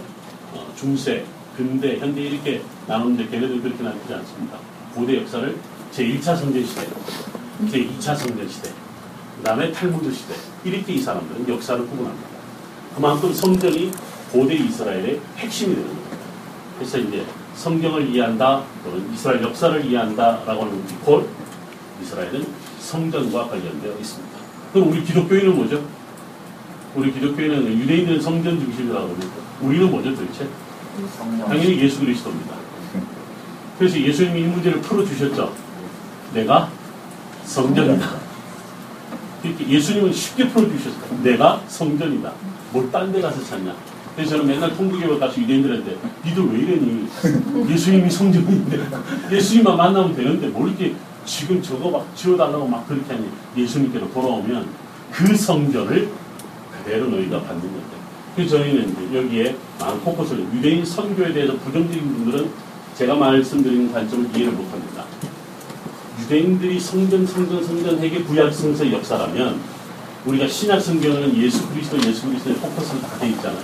이건 예수 그리스도가 성전이라고 하는 개념을 유대인들에게 먼저 이야기해 준 거예요. 근데 이 사람들이 이거를 받아들이질 않은 거예요. 유대인들이 예수님을 왜 못 믿어요? 믿지 못하는 이유가 예수님이 성전이라는 것을 믿지 못하기 때문에 그런 거예요. 그래서 우리가 오늘 유대인들에게 그 포커스를 두는, 저도 유대인들에게 복음을 전하거나 말씀 전할 기회가 있을 때 예수님은 예루살렘 성전이다. 나보고 미친놈이라고 했죠. 그래서 저는 요한복음 2장을 보여주는 거예요. 여기 성경에 나와 있는 거다. 그렇게 이야기를 하는. 그래서 여러분들에게는 우리가 하는 말이 예수 그리스도 그 이름으로 선포되는 것이 예배하는 것이고 그 예배하는 것이 건물이 없더라도 성전이다. 이 고백이 분명해야 돼요. 이 고백이 없으면 건물 잘 지어진 교회 마치 여러분들 이제 그왜 제가 아까 통도교회 같이 기도할 때 주여 성전을 짓게 주옵소서 그러면 우리 기독교인들은 다 자기 교회를 생각해. 유대인들은 전부 다 예루살렘 성전을 생각해. 그러니까 저 뭐야? 아, 잘 지어야 되는데, 뭐, 성전, 무너진 성전을 우리가 지어야 되는데, 벽돌 한 장에 헌금을 하고, 벽돌 한 장에 뭐, 이렇게 하다 보니까 정말 성전 다 지었어. 멋지게 지었어. 근데 예수는 없는 거야. 그 속에 예수님은 없는 거야. 그게 무슨 성전이야? 껍데기지. 그래서 한국 교회가 뭐 이런저런 우리가 비판받는 것 중에 이거 성전에 대한 이해를 잘못하고 있는. 이- 그러니까 만약에 건물을 짓는다는 건 유대적 발상입니다. 유대적 발상에서 성전을 이해하는 거예요. 우리는 제가 이 터치 바이블을 지금 우리 천지항공이 그 원래는 이거 조그만 하나 했었어요. 조그만 하나 이것을 제가 자꾸 이제 어, 언제 좀더 넓혀줄래. 여기까지 넓힌 거예요 지금. 제가 또, 또 이야기합니다. 조금 더 하면 좋겠는데. 조금 더 하면 좋겠는데. 더 하면 좋겠는데. 그러는 거죠. 그러니까 이제 이게 여기가 예배하는 곳이면 참 좋다. 그래서 우리가 주일날 여기서 예배를 하는데 제 기대는 또 있어요. 이제 이제 뭐냐면 아, 카페테리아를 이제 뭐 천지하고 하겠다는 비전을 갖고 있어요. 야, 그 우리가 할게. 우리가 할 테니까 그곳에서 그냥 예배드리고 찬양하고 하면 너무 좋지 않나요? 이 문제 해결하면요 성전 건축 헌금 문제 충분히 해결할 수 있잖아요. 꼭 건축 헌금에 목숨을 걸고 건축 헌금 때문에 교회가 찢어지고 망하고 어렵고 왜 그러냐? 지금 여러분 잘 아시는 한국 교회 지금 우리 선배하고는 지금 70억을 갚아야 되는 교회를 짓고 담임 목사님이 은퇴를 하시는데 70억을 남겨놓으십니다. 담임 목사 아무도 안 올라가요. 누가 하려고. 근데 또 이제 구름 바다 나 서리 뭐 어디든지가 우리 우리 선장분이 가신 거예요. 정말 기적적으로 한 3년 4년 만에 20억을 갚았어요. 교회가 부른 거다. 근데 여기에 또 문제가 걸려요. 또 문제가 걸려요. 왜냐하면 또 다들 또 헌금을 했는데 그 다음 헌금을 못하는 거예요. 어떻게 헌금을 하겠어요? 어렵죠. 그러다 보니까 이제 뭐냐면 교회 리더십에 문제가 되는 거예요. 더 이상 할 수가 없어요. 이 경우는 이제 우리 신명 목사님 땡중 같은 머리가 더 저리 간다든지 우리 목사님 기도원에 들어가서 분식기도를 하시는 거죠. 목에 힘이 빠지고 어려워.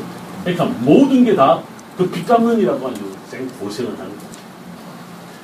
우리가 제발 우리 여기 선호교님들은 그런 것, 그, 좀 저기 그런 걱정 안 하면 좀 됐으면 좋겠습니다. 어쨌든 지금 우리가 이 교회 부분에 대해서 그 많은 분들이 고민을 하는데 그러나 지금 이제 이 현재 벌어진 상황에서 어떻게 해결할 거냐라고 하는 겁니다. 어떻게 해결할 거냐라고 하는 것은 저는 그렇습니다. 지금 우리 한국교회 지금 엄청난 대형 교회들의 문제는 예수님을 성전으로 삼으면 그 고백이 되어지는 곳이라면 그것이 해결할 수 있다고 생각합니다. 이게 여러분들 그냥 우리가 그냥 단순히 이야기하는 것이 아니라 돈을, 그러니까 교회를 돈으로 본다는 게 문제인 거야. 교회를 예배하는 것으로 본다면 빚이 있어도 그거는 분명히 해결할 방법이 있을 텐데. 그러니까 사람들이요, 그거를 자꾸 담임 목사님 우리 교회가 빚이 있던데 어떻게 해결하죠? 이거 해야 되고 저거 해야 되고. 그 담임 목사님이 말씀을 준비할 시간이 없는 그냥 모든 걸 맡기고 그냥 그 문제를 어, 풀어갈 수 있는, 있도록 좀 해주면 좋겠다. 여기에서 더 나가면 이제, 네, 여러분들이 싫어하실 것 같아서. 여러분, 이스라엘에 가면 유대인들은 성전 없는 데시 뭘 져요? 회당을 짓잖아요. 회당을 짓는데 이 사람들도 똑같아요, 우리하고. 헌금을 얼마나 이야기해요. 유대인들 돈 많잖아. 그러니까 이제 척척 내는 거예요. 그 나라는 도네이션이 잘 돼 있어요.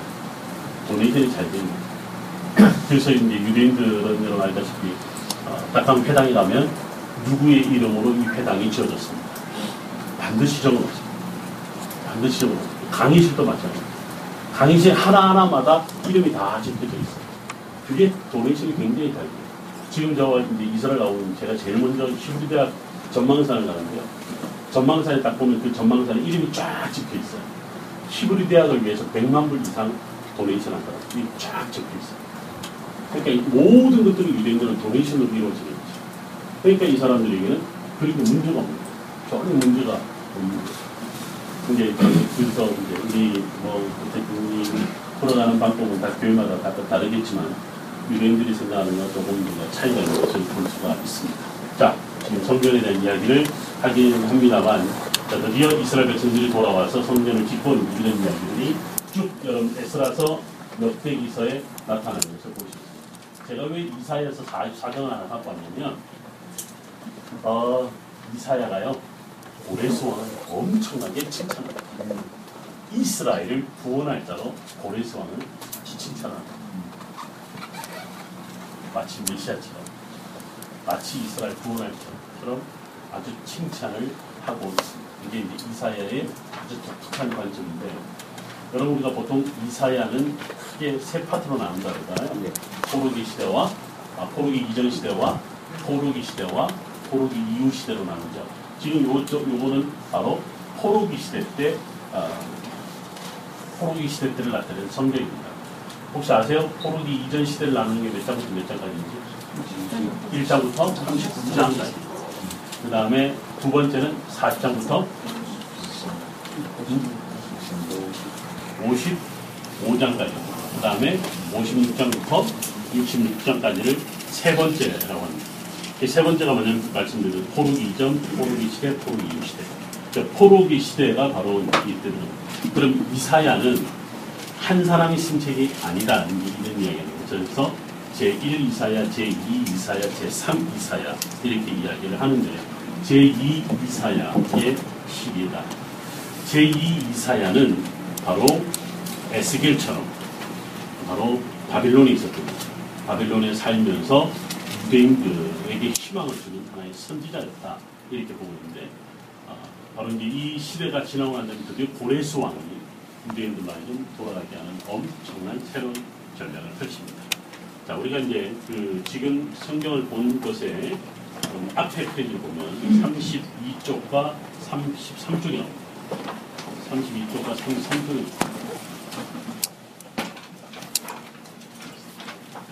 32쪽과 33쪽에 보면 아수르와 바벨론 이야기가 나옵니다.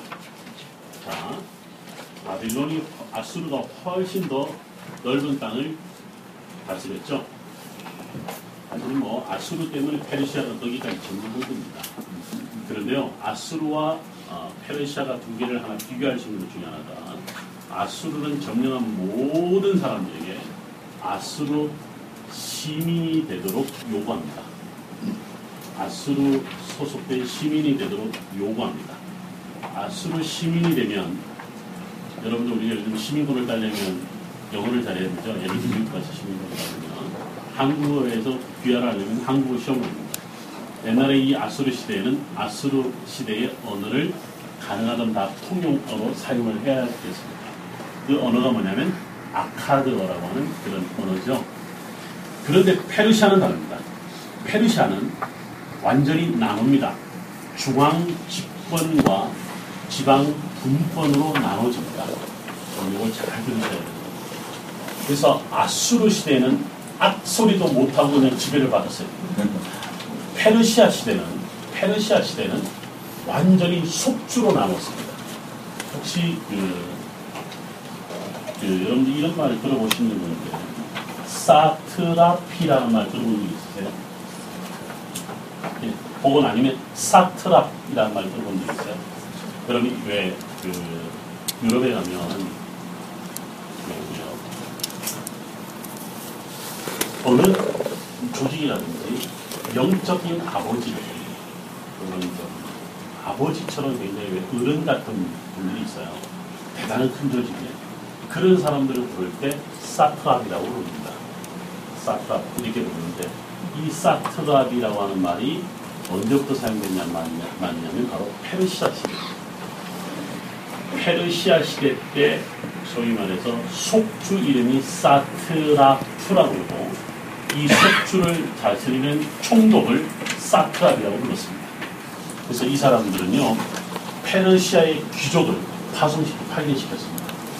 파견시키면서 이 사트랍들이 그 사람들을 위해서 정말 많은 일을 베풀도록 그러니까 그 속주의 아주 영적인 아버지와 같은 그런 아주 어, 그러니까 배울 만큼 배웠고 가질 만큼 가지고 요즘에 그 노블레스 뭐라고 그런 것처럼 정말 많은 사람들을 베푸는 드러난 사람을 여기를 어, 이 소총독으로 보내는 거죠. 근데 이 엄청난 데 한참 잘 나갈 때는 전체가 127개의 속주를 가지고 있었답니다. 페르시아가 엄청난 속주를 가지고 있었는데 이 속주로 다 이제 뭐냐면 돌아가도록 해준 거예요. 그러면서 어, 도로라든가 뭐, 뭐 치수, 뭐 동전 이런 것들이 전부 다 통일시켜서 함께 사용할 수 있도록 그렇게 했다고 그러죠. 지금 제가 동전 이야기 했잖아요. 이스, 구약 성경에는 동전이라는 개념이 원래 없습니다. 언제부터 들어오냐면 페르시아 시대부터 들어오고 본격적으로는 헬라 시대부터 들어옵니다. 그래서 페르시아로부터 돌아오고 난 다음에 고레소환 이후에 돌아오고 난 다음에 이스라엘은 엄청난 문화적 발전을 이루게 되는데 바로 그때 도량이라든가 치수라는 다 페르시아의 영향을 받기 때문에 여러분 이런 말 들으셨죠? 왜 여기서부터 여기까지 뭐라 그러죠? 큐빗이라고 그러죠. 큐빗 성경이 나오죠. 큐빗이라고 하는 말이 나오는데 큐빗이라고 하는 이것이 몇 센티미터죠? 47, 80, 85 이렇게 나옵니다. 성경 사전에는 50cm라고 거의 이야기를 하는데 이 큐빗이라고 하는 치수가 바로 페르시아의 치수거든요. 그런데 이것이 이집트로 넘어가서는 바뀝니다. 당대의 파라오의 여기서부터 여기까지가 큐빗이 됩니다. 그래서 큐빗이 파라오 때마다 달라요. 긴 팔을 갖고 있는 치수예요. 그래서 박물관에 가면 큐빗이 요만한 것도 있습니다. 그건 파라오가 아였다. 이게 이제 이 이렇게 제국마다 다 다른데 여러분들 지금 이 아수르, 바벨론, 아, 페르시아 제국 제국마다 정책이 너무 많이 바뀌어요. 그렇기 때문에 이제 사람들이 다 경험하지 좋게 말하면 근데 가장 강력하면서 영향력이 있었던 것은 페르시아 영향입니다. 그래서 페르시아가 엄청난 영향을 가지게 됩니다. 그 중에 하나가 여러분들 아까 사트랍이라든가 지금 큐빗이라든가 이런 것들이 바로 이 페르시아 시대를 이야기를 하고 있습니다. 그런데요, 오늘날 이 고고학 발굴을 해보면 페르시아의 문헌들이 발견이 안 돼요. 페르시아 시대. 그렇게 이 사람들 왜 문헌을 안 남겨놓았을까라고 이야기를 해보는데 아마도 아마도 그리스 사람들, 이제 헬라, 다음에 헬라 시대니까 헬라가 다 파괴를 해버렸을 것이다. 이런 이야기가 지배적인데요. 그러다 보니까 페르시아에 대한 자료를 누구에게 의지를 하냐, 의지하면서 우리가 지금 정보를 얻냐면요. 전부 다 그리스 역사가들이 남겨놓은 자료에 의지를 합니다. 여러분 그리스 역사가 중에 유명한 사람 중에 하나 헤로도투스라는 사람이 있죠. 이 헤로도투스가 역사적으로 성경 시대에 팔레스타인이 있었다라고 하는 이스라엘을 팔레스타인으로 불렀던 최초 인물이 바로 헤로도투스입니다. 주전 5세기 월경이에요. 이 사람이 남겨놓은 것을 비롯해서 여러 사람들이 남겨놓은 것이 페르시아에 대한 정보를. 그런데 여러분 보세요. 페르시아와 그리스는 관계가 안 좋습니다. 그러다 보니까 전부 다 왕들을 가리켜서 전부 다 안 좋은 이야기도 남겨놓고 제일 안 좋은 이야기를 남기는 사람이 크세, 크세스입니다. 소위 말해서 아하수에로입니다. 가장 여자를 좋아하고 사치스럽고 하여튼 그래서 여러분들 그 300이라는 영화에 나오는 그 보신 분들 아시죠? 그 아주 느끼한 남자. 그게 바로 그리스 관점에서 본 페르시아 왕. 제 말이 이제 이해가 됩니다. 300이라는 영화 꼭 오늘 들어가서 빌려 보세요. 본 사람 보셨어요? 본가. 평양을 보셨어요? 평양을 보셨어요? 300이라는 영화 안 빌려보신 분들 꼭 보세요. 너무너무 재밌어요. 밤을 새울 만큼 건장한 남자가 그 조그만 몇 명인가 서른 몇 명인가 300. 스물 몇 명인가가 수만 명을 상대로 싸우는 이야기.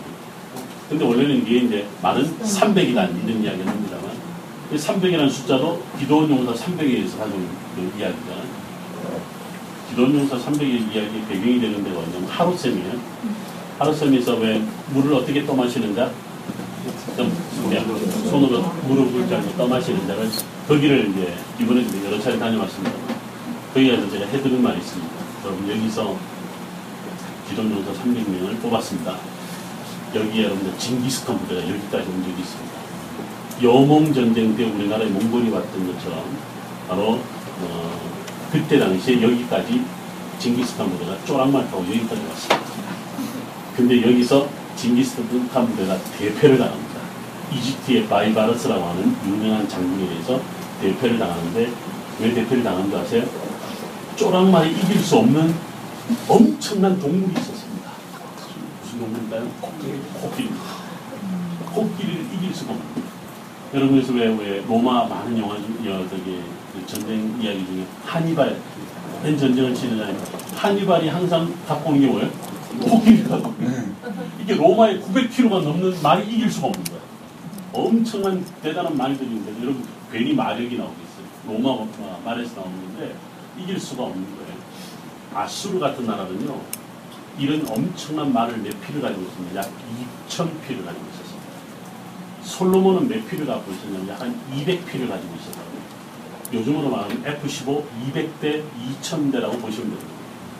페르시아는요, 셀 수도 없을 정도로 거예요. 보세요. 페르시아가 머리가 좋은 거예요. 고리수왕이. 자, 중앙 집권, 지방 군권 나눠놨잖아요. 그러나 반드시 두 가지는 지켜요. 하나는 조공, 하나는 조세. 조공과 조세인데 조공에 뭐가 달려있냐면 금과 은이 엄청나게 들어옵니다.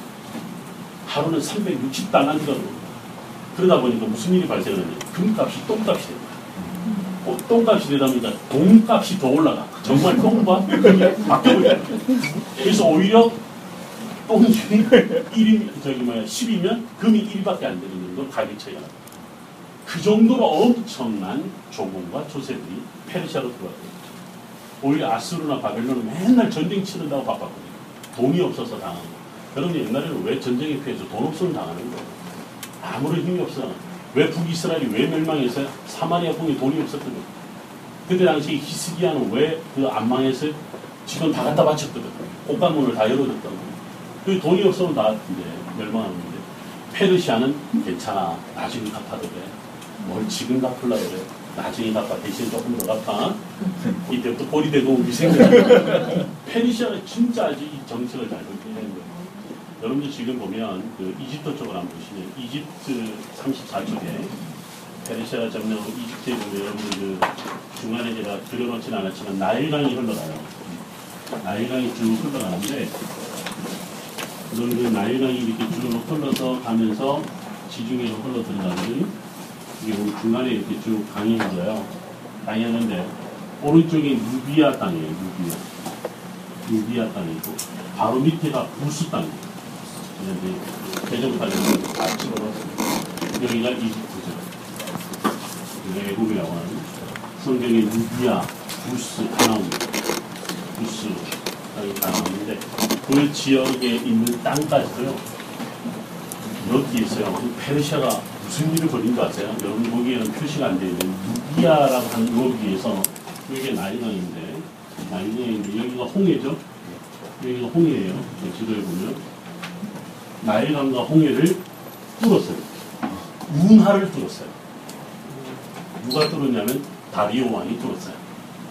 뚫어갖고 여러분 이 나일강 유역이 여러분들 그 지금 더 내려가야 돼. 수단까지 내려가요. 이 길이가 얼마인 줄 아세요? 5,000km가 넘어요. 5,000km. 5,000km 빅토리아에서 호수에서 흘러나오는 엄청난 나일강 그 물을 운하를 뚫어서 홍해로 가버리는 거예요. 그러니까 아프리카에서 나오는 금과 은과 이런 엄청난 것들을 홍해로 가지고 나와서 밑으로 통해서 페르시아만으로 가져오는 거예요. 이 페르시아만으로 가져 나오는데 요즘으로 같으면 소말리아 애들이 뺏어갔겠지만 근데 소말리아가 등장하는 바로 바로 오기잖아. 소말리아가 바로 등장. 옛날에도 여기서 그 도둑들이 굉장히 출몰했거든요. 그러니까 이게 이제 홍해를 내려와서 밑에 인도양을 거쳐서 페르시아만으로 가는 이것을 바로 페르시아가 뚫었던 거예요. 그러니까 이 페르시아가 얼마나 대단. 그러니까 오늘날 이 페르시아 후예들이 위대한 사람들은 자기들은 아랍 사람이라고 이야기하잖아요. 뭐라고요? I am 얘기. I am Persian. 지금도 지금 유대인들 중에서 중동에서 온 유대인들 많다고 했잖아요. 어디서 왔냐? I am Persian. 그럼 페르시안 주의시다. 이런 이야기예요. 유대인들 중에서. 그래서 우리가 하는 말로 잘났다는 이런 얘기. 페르시아 사람들 자존심 대단해요. 대단해요. 그리고 지금 제가 그려놓진 않지만 오른쪽에 이 책의 제일 끝머리에요. 제일 끝머리에 보면 희미하게 강이 하나 내려와 있어요. 보니까 이게 인더스 강이에요. 인더스고 제일 끝머리가 바로 인도입니다. 그러니까 만약 페르시아가 어디까지 먹었냐면 인더스 강까지 먹어요. 자, 그럼 우리가 보통 세계 문명 발생지점 4대 강을 이야기하잖아요. 메소포타미아와 나일강, 인더스강, 황하강 이런 이야기. 야들은 세 개를 먹는 거야. 그렇잖아. 인더스, 메소포타미아, 나일강까지 다 먹었으니. 제가 볼 때는 이 페르시아가 조금만 힘이 있었으면 중국까지 먹었을 거예요. 그러니까 여러분들 제가 이야기한 알렉산더도 마찬가지 30살에 죽지만 않았으면 대한민국까지 왔을 겁니다. 우리나라까지 영- 헬라의 영향이 미쳤을 겁니다. 대단한 영향이 바로 페르시아가 여기까지 왔다라고 이야기를 하는 겁니다. 지금 제가 오늘 이 첫째 시간에 좀 이야기를 하는 이 페르시아의 무대입니다. 페르시아의 무대가 굉장히 넓다는 이야기하고 이것이 어느, 어디까지 영향을 미쳤다라고 하는 이야기를 제가 이어가고 있는데 여기에 페르시아 시대에 드디어 유대인 사회가 오늘 결론 부분입니다. 유대인 사회에 아가 이제 다시 재구성이 됩니다. 재구성이 되는데 이때 주요 인물들이 누구냐면 차례대로 다섯 명입니다. 세스바살 아까 우리 나왔죠? 수룹바벨 한 사람이 더 있습니다. 예를 들면 세스바살은 뭐 하는 사람이었죠? 성전의 기구들을 다 들고 있죠. 그렇죠? 그, 그 운반책을 맡은 사람이고 그다음에 수룹바벨은 아, 총독 역할을 했지. 수룹바벨은 총독 역할을 했고 또 한 사람은 누가 있었냐면 제사장이라고 합니다. 대제사장. 성경에 나와요. 여호수아라고 하는 우리 옛날 그 여호수아가 아니고 대제사장 여호수아가 따로 이세 사람이 주요 인물입니다. 이 사람들이 성전을 지어요. 이게 바로 제2차 성전이 되고 다른 말로 수룹바벨 성전이 됩니다. 이 사람들이 들어와서 성전을 지을 때 누가 방해를 하고 났습니까? 제일 싫어했던 사람들이 누구죠? 바로 사마리아 사람들. 성경에는요, 이 사마리아 사람들을 뭐라고 하냐면 유다와 베냐민의 대적자다 이렇게 이야기를 합니다. 에스라서 5장 에스라 성경에 에스라 성경에 5장 6장에 잘 나타나 있습니다. 5장과 6장에 아주 조직적으로 사마리아 사람들이 여러분들이 방해를 합니다. 자, 사마리아 사람들이 왜 방해를 했을까요? 우리가 아까 우리 오늘 배운 것을 가질 때 사마리아는 속주였습니다.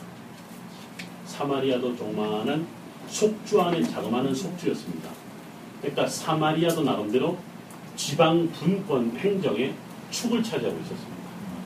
근데 사마리아 밑에 있는 조그마한 동네가 하나 있었다는 거예요. 그 당- 동네 이름이 유다예요. 유다 혹은 유대입니다.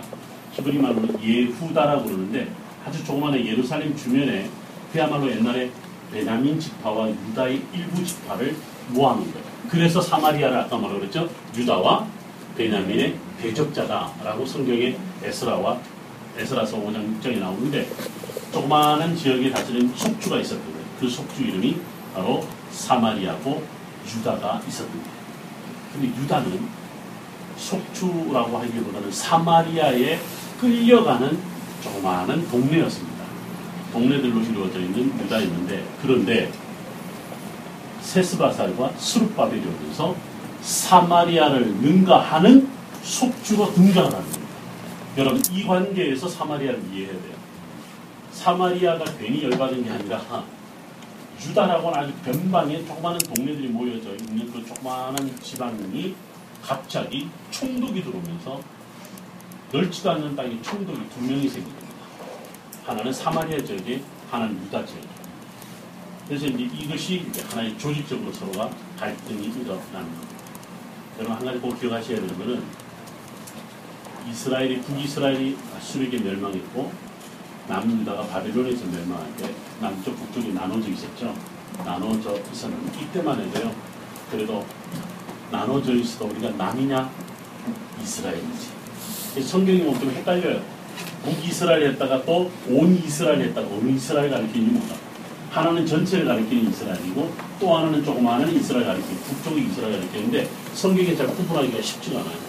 이스라엘 왕 아하. 근데 이때는 북이스라엘 확실해. 근데 갑자기 온 이스라엘이래. 그럼 뭐예요? 다 이스라엘. 이렇게 헷갈릴 정도로 그런데 우리도 그러잖아요. 북한 아무리 저렇게 난리쳐도 뭐 그래도 남이냐 그래도 대화하고 풀려가고 뭐 할지 동포라고 그러잖아요. 동포라고 이야기를 하고 물론 우리만 생각하고 있는지 모르지만 그렇게 이야기를 하는 거죠. 물론 오늘날의 우리 남북한의 이야기는 이스라엘의 북이스라엘과 남미하고 너무 비슷한 그런 부분들에 더더욱이 그렇게 치닫되는 것을 볼 수가 있는데 어떻게 보면 이제 뭐 이스라엘이 그렇게 조만한 나라들이 이제 큰 나라가 됐는데 여러분들 근데 문제는 페르시아에서 나중에 돌아왔을 때는요 옛날에 북이스라엘 남유가 남아있는 게 아니에요. 그 나라 이름이 다 사라졌습니다. 꼭 여러분 그걸 아셔야 돼요. 다 사라졌습니다. 뭐만 남냐면 사마리아와 유대라고 하는 속주 이름으로 남은 거예요. 나라는 없어진 거예요.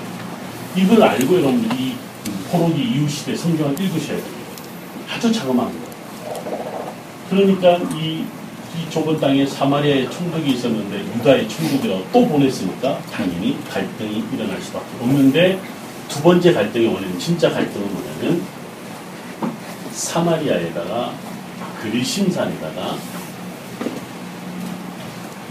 여러분 잘 알다시피 사마리아 사람들이 성전을 만들어놨어요. 그렇죠? 그런데 이 사람들이 남유다 사- 유다 사람들이 돌아와서 뭘 만들어요? 예루살렘 성전을 만들어요. 이게 이제 우리가 소위 말해서 영적인 싸움이 또다시 시작됩니다.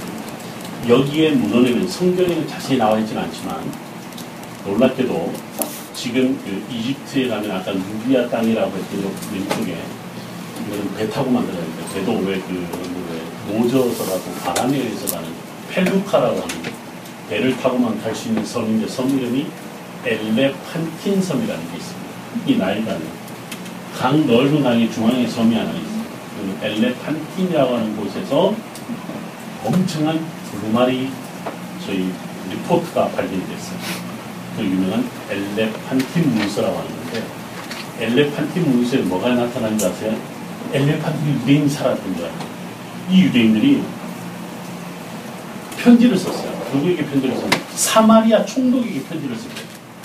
그 사마리아 총독 이름이 바보히에게 보내는 편지라고 적니다. 유다 땅이 아직 세워지지 않았던 거죠. 포로로 이제 돌아오기 전에 이야기였던 것 같아요. 우리가 이제 돌아갈 수 있는 비전이 이제 사라지는 것 같다. 근데 우리 유대인에게 문제가 생겼다. 더 이상 미룰 수 없는 문제가 생겼는데 성전이다. 그래서 이 사마리아 총독에게 여기에다가 성전을 지어도 되겠니 라고 하는 레터를 보낸 거예요. 이와 비슷한 시기에 바벨론에도 이런 일이 발생했습니다. 돌아갈 희망이 점점 점점 사라지는 그렇잖아요. 70년이라는 세월이 흘렀으니까 성년이 되었으니까 그래서 이제 끌려갔던 장로들이 누구를 찾아가요? 에스겔 선지자를 찾아갑니다. 어, 저 어떻게 하면 좋죠? 라고 이야기를 합니다.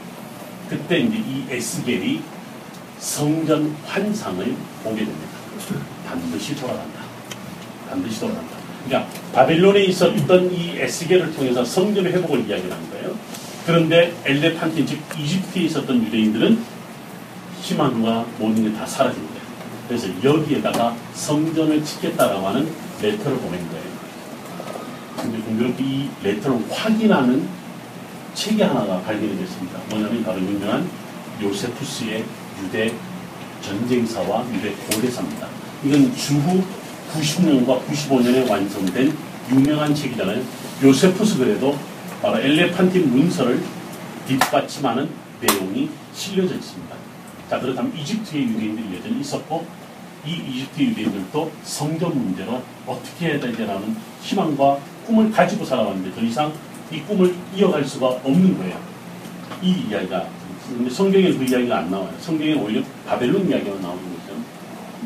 자 그런데 성전 비전이 두 가지가 두, 사, 두 지역이 달랐던 것을 볼 수가 있습니다. 한쪽은 절망했고 한쪽은 희망을 가지고 있고 환상을 통해서 메시지를 전하는 거죠. 그래서 이 이야기가 다 보시는 것처럼 음, 에스겔의 환상 가운데 봤던 성전이 드디어 만들어지는 겁니다.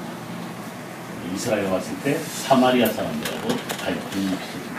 사마리아 사람들은 모든 것을 다 억울한, 억울하게 70년을 그렇게 눌린 채 살아왔는데 오늘 북한이 돌아와서는 우리의 주권을 다 가져가 버리고 우리의 그 삶의 터전도 다 빼앗아가는 저 유대인들이 싫은 거죠.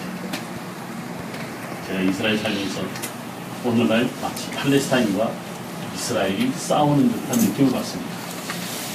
이스라엘이라는 나라가 오늘 툭 들어와갖고 이 땅은 우리 땅이야 하고 내놓는 거예요. 여러분 헤브론에 가세요. 유대인들이요. 그 막벨라 굴을 그 아랍 사람들이 모스크로 사용하고 있는 그 막벨라 굴이 남아있거든요. 아브라함이 왜 자기 사랑 안에 사라를 위해서 그 막벨라 굴을 샀잖아요. 산 것이 지금도 남아있고 거기다 무슬림들이요. 여러분 무슬림들도 믿음의 조상이 누구예요? 아브라함인데 아랍어로는 이브라힘이라고 그러잖아요. 자기들도 이브라힘을 섬기는 모스크를 만들어놨는데 오늘날 유대인들이 야 성경에 보니까 이거 우리가 돈 주고 산 땅이야. 성경에 계약서 안 보여? 이렇게 내밀었던 거죠. 팔레스타인이 기가 막힌 거예요. 근데 어느 날 가서 깃발을 꽂았잖아요. 깃발을 꽂으니까 유대인들이 몇 명이 와서 살죠? 살죠? 몇백 명이나 어떻게 유대인들이 위험에 노출되니까 어떻게 누가 들어와요? 이스라엘 군대가 들어와요. 그래서 이게 싸움이 벌어진 거예요. 그러니까 팔레스타인들이 보면 기가 막힌 거예요. 마치 옛날 사마리아 사람들이 터 잡고 사는데 유대인들이 들어와서 우리 성전 짓고 살게 때려 나오니까 지금 여러분 이제 이 시대와 오늘의 시대는 저는 참 살면서 그래서 내가 맨날 팔레스타인 팔레스타인 없으시죠? 팔레스타인 볼 때마다 이들이 성경을 제대로 알았어요. 성경을 역사를 제대로 알았습니다. 이들은 유대인들한테 당했었다. 제대로 제대로 찾고 살았으면 유대인들한테 당할 이유가 없었는 게 이야기야. 그런데 이거는 우리 하나의 세상의 이야기고요. 그래서 이스라엘의 오늘날의 회복을 후속사적인 관점에서 이해하려고 하는 사람들이 많은 거예요. 마치 지금 수룹바벨과 세스바살이 돌아와서 이스라엘의 회복과 성전의 회복을 가져가는 하나의 이야기와 아주 아, 비슷한 여기 지금 제가 우리나라에 살면서 이스라엘 이야기를 합니다만 굉장히 비슷하다는 이야기를 제가 많이 우리가 저도 말하지만 여러분들도 아마 느낄 겁니다. 제가 늘 이스라엘 사람들한테 그래요. 야, 나는 동쪽 끄트머리에서 왔어. 이들은 서쪽 끄트머리에 살잖아. 공교롭게도 그렇게 살아요. 우리가 영어로 이 지역을 Far East라고 그러거든요. 걔네들은 완전히 서아시아의 끄트머리예요. 양쪽은 그래서 끝과 끝은 통하나보다 이렇게 이야기를 하는데 이스라엘과 우리는 왠지 모르게 굉장히 그런 부분에서 역사를 이해하는데 어렵지 않아요. 국회의원들이 이스라엘 제가 통역을 할 때 하나같이 이스라엘과 한국 참 많이 닮았다. 근데 이 국회의원들이 대부분 다 크리스찬들이에요. 그러니까 교회를 다니면서 성경 공부하면서 이스라엘에 대한 이해를 하고 있는 거죠. 그러니까 우리는 오늘의 이스라엘 보는 것을 성경적 관점에서 굉장히 나이브하게 접근합니다. 유대인들은 어떻게 하면 한국 사람들한테 돈 벌까 이 생각만 하지만 우리는 굉장히 성경적 관점에서 어프로치를 하는 것이 볼수가 있는 거죠. 그래서 누군가가 이스라엘의 선교를 아마 한국 교회가 그래서 관심을 갖고 대부분 다 이 서양 선교사들이 풍비하고 돌아가는 땅에 한국에 있는 선교사들이 이스라엘 품고 기도하고 그 땅을 위해서 사역하는가 그런 이야기를 하는 것을 볼 수 있습니다. 자, 그 다음에 이런 세월이 흘러서 누가 등장하냐면 에스라와 니에미아가 등장합니다. 요거는 이제 다음 시간에 제가 이제 이어가겠습니다만 여러분들이 그 성경을 오늘 제가 요거는 바로 이제 앞에 있었던 것은 세스바살이라든가 스룹바벨 이야기였고요. 지금 여러분 나오는 에스라, 느헤미야, 학개, 스가랴 이야기는 지금 두 번째 이야기. 아, 아까 말한 에스라와 스가랴, 아, 느헤미야의 이야기입니다. 연대 차이가 꽤 많이 납니다. 여러분들 아까 그 세스바살과 스룹바벨은 주전 538년에 돌아왔다 그랬죠. 그리고 이제 성전을 지은 게 516년 이야기라면 에스라 느헤미야는 주전 457년, 450년대와 420년대 요 사이 이야기입니다. 네, 연대가 한참 뒤에 있었어요. 그 사이에 무슨 일이 일어났는지 에스라 느헤미야도 돌아온 이유가 뭐예요? 성전을 수축하기 위해서 오는 거예요. 그 사이에 무슨 일이 있었던 거예요? 아마도 사마리아와 이스라엘 갈등이 심화됐거나 아니면 주변에 어, 다른 외부 세력에 의해서 굉장히 성전이 어려워졌었던 것 같아요. 근데 거기에 누가 들어와서 다시 성전을 수축하냐면 에스라와 느헤미야가 다시 돌아와서 수축을 하는데 이때 에스라와 느헤미야는요 세스바살과 수르바벨과는 좀 다릅니다.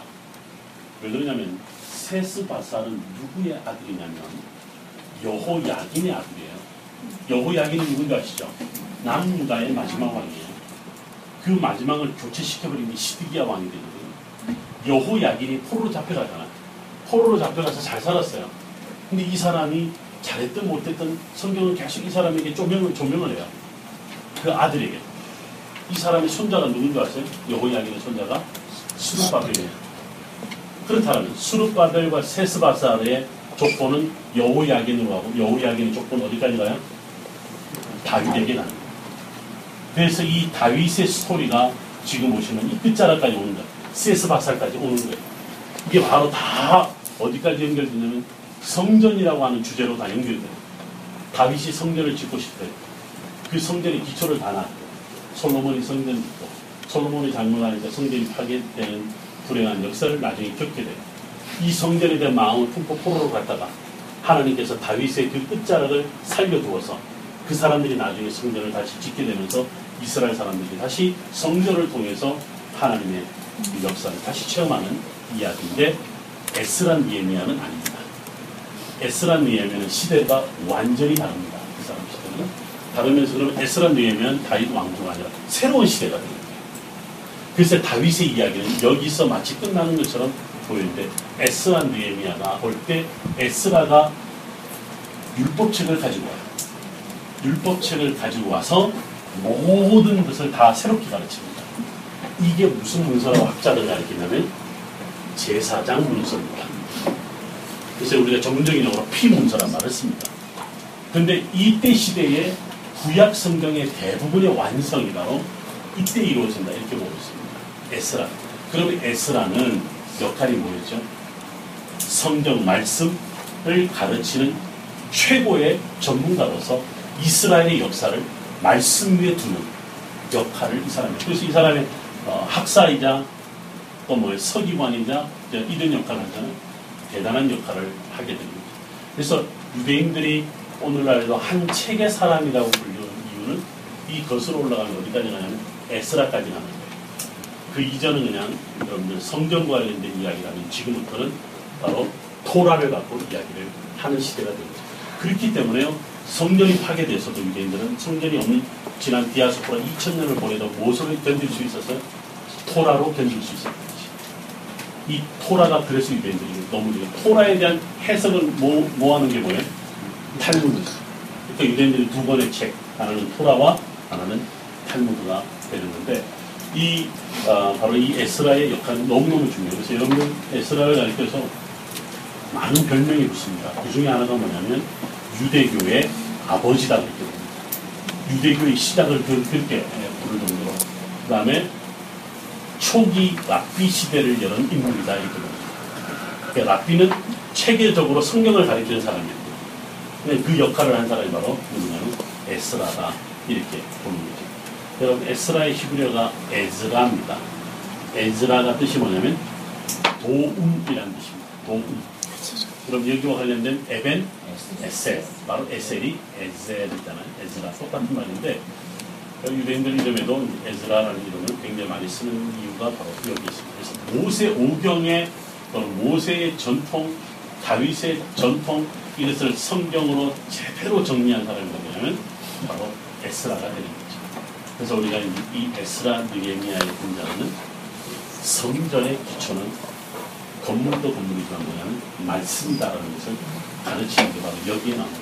근데 결국 여러분 나중에 공부하면 느끼지만 성전 때문에 계속 문제가 발생합니다. 이것을 유대인들도. 그렇기 때문에 놓치는 것을 볼 수가 있습니다. 자, 오늘 제가 이제 페르시아 시대를 이야기를 하면서 지도와 이제 성경 이야기 갖고 풀어봤습니다. 어, 좀 어려울 수 있는 내용인데요. 아무래도 여러분들이 우리가 성경 공부를 하더라도 이 분야를 갖고 구체적으로 다루지는 않습니다. 근데 이것이 꼭 다뤄져야 되고요. 이 다뤄지는 시기에 많은 일이 일어나지만 여러분 제가 오늘 이야기를 할 때 예언자 이야기를 학계 스가리아 이야기는 좀 해서도 예언자 이 시대가 점점 점점 사라집니다. 그렇죠? 그 다음부터 무슨 시대가 열리죠? 보통 우리가 말하는 묵시 시대가 열립니다. 묵시가 종말론, 극단적 종말론의 시대가 들어가는 겁니다. 그 시대에 에스라엘 역하는 말씀 위에 이스라엘을 또는 성전을 세워가는 일이 같은 보는데 이런 배경 가운데서 신약 성경을 향해서 가고 있는 것을 볼 수 있습니다. 어, 다음 시간에는요, 제가 어, 어느 교회 공연을 합니다. 그래서 저 말고 최고의 전문가를 또 한번 모시게 됩니다. 다음 시간에는 터키 그리스 지금 최근에 떠오르는 아주 전문가분이 아카데미에 계십니다. 터치 바이블 아카데미 원장이신 김진영 목사님이 저기 앉아 계시는데 김진영 목사님께서 다음에 터키와 그리스에 대한 그냥 헬라 시대로 들어갈 거거든요. 그에 대한 이 자, 자료와 모든 부분들을 가지고 여러분들이 아주 좋은 그런 강의를 해주실 겁니다. 여러분들께서 저는 주로 이제 어려운 이야기로 이제 여러분들이 시작을 해서 어려운 이야기로 끝나지만 아, 저분은 김진영 목사, 김진영 목사를 경험을 저런 분이 세상에 있습니다. 그때 뭐 다음시고 한번 해주시죠. 그 다음에 저희가 이번에 아, 사 소식지 4호가 나왔습니다. 4호가 나왔는데 지금 저희가 12, 전에 12년이죠. 16이죠. 16이죠. 저걸 저희가 이제 앞으로 30, 32년까지 가지고 갑니다. 지금 저기 이제 제가 뭘 추가를 더 하냐면 지금은 다양한 내용을 하고 전문적인 내용을 중요한 내용을 풀어가는데 앞으로 유대인들에 대한 문헌들을 좀 실으려고 합니다. 유대인들은요, 1년 내내 매주마다 주어지는 성경 말씀이 있어요. 그 말씀을 붙잡고 해석하고 그 말씀을 붙잡고 살아가는 유대인들. 그걸 그 유명한 말로 파라샤라고 해요. 파라샤라고 하는 그 내용을 좀 실어보려고 합니다. 이 유대인식으로 구약 성경을 읽기라고 하는 앞으로 내용을 거죠. 어쨌든 저희가 지금 어, 32명을 갖고 기대를 갖고 이제 구성하게 되는 거 기억을 해주시면 좋겠고 이 책은 그 7천 원에 진짜 이제 우리 우리가 받아온 가격 우리에게 선물하시는 분들 그 남지 않았습니다. 좋겠고요. 어, 오늘 강좌에 대해서 어느 분이 전화를 하셔서 물어봅니다. 강의료가 얼마나 됩니까? 목요일 열린 강좌는 무료입니다. 누구든지 와서 들을 수 있습니다. 근데 다른 강좌는 왜 무료 안 해주십니까? 어, 제가 이 터치바이브를 시작하면서 만 원의 기적을 일으키다. 그래서 목표가 몇, 어, 몇 명이냐면 천 명이다.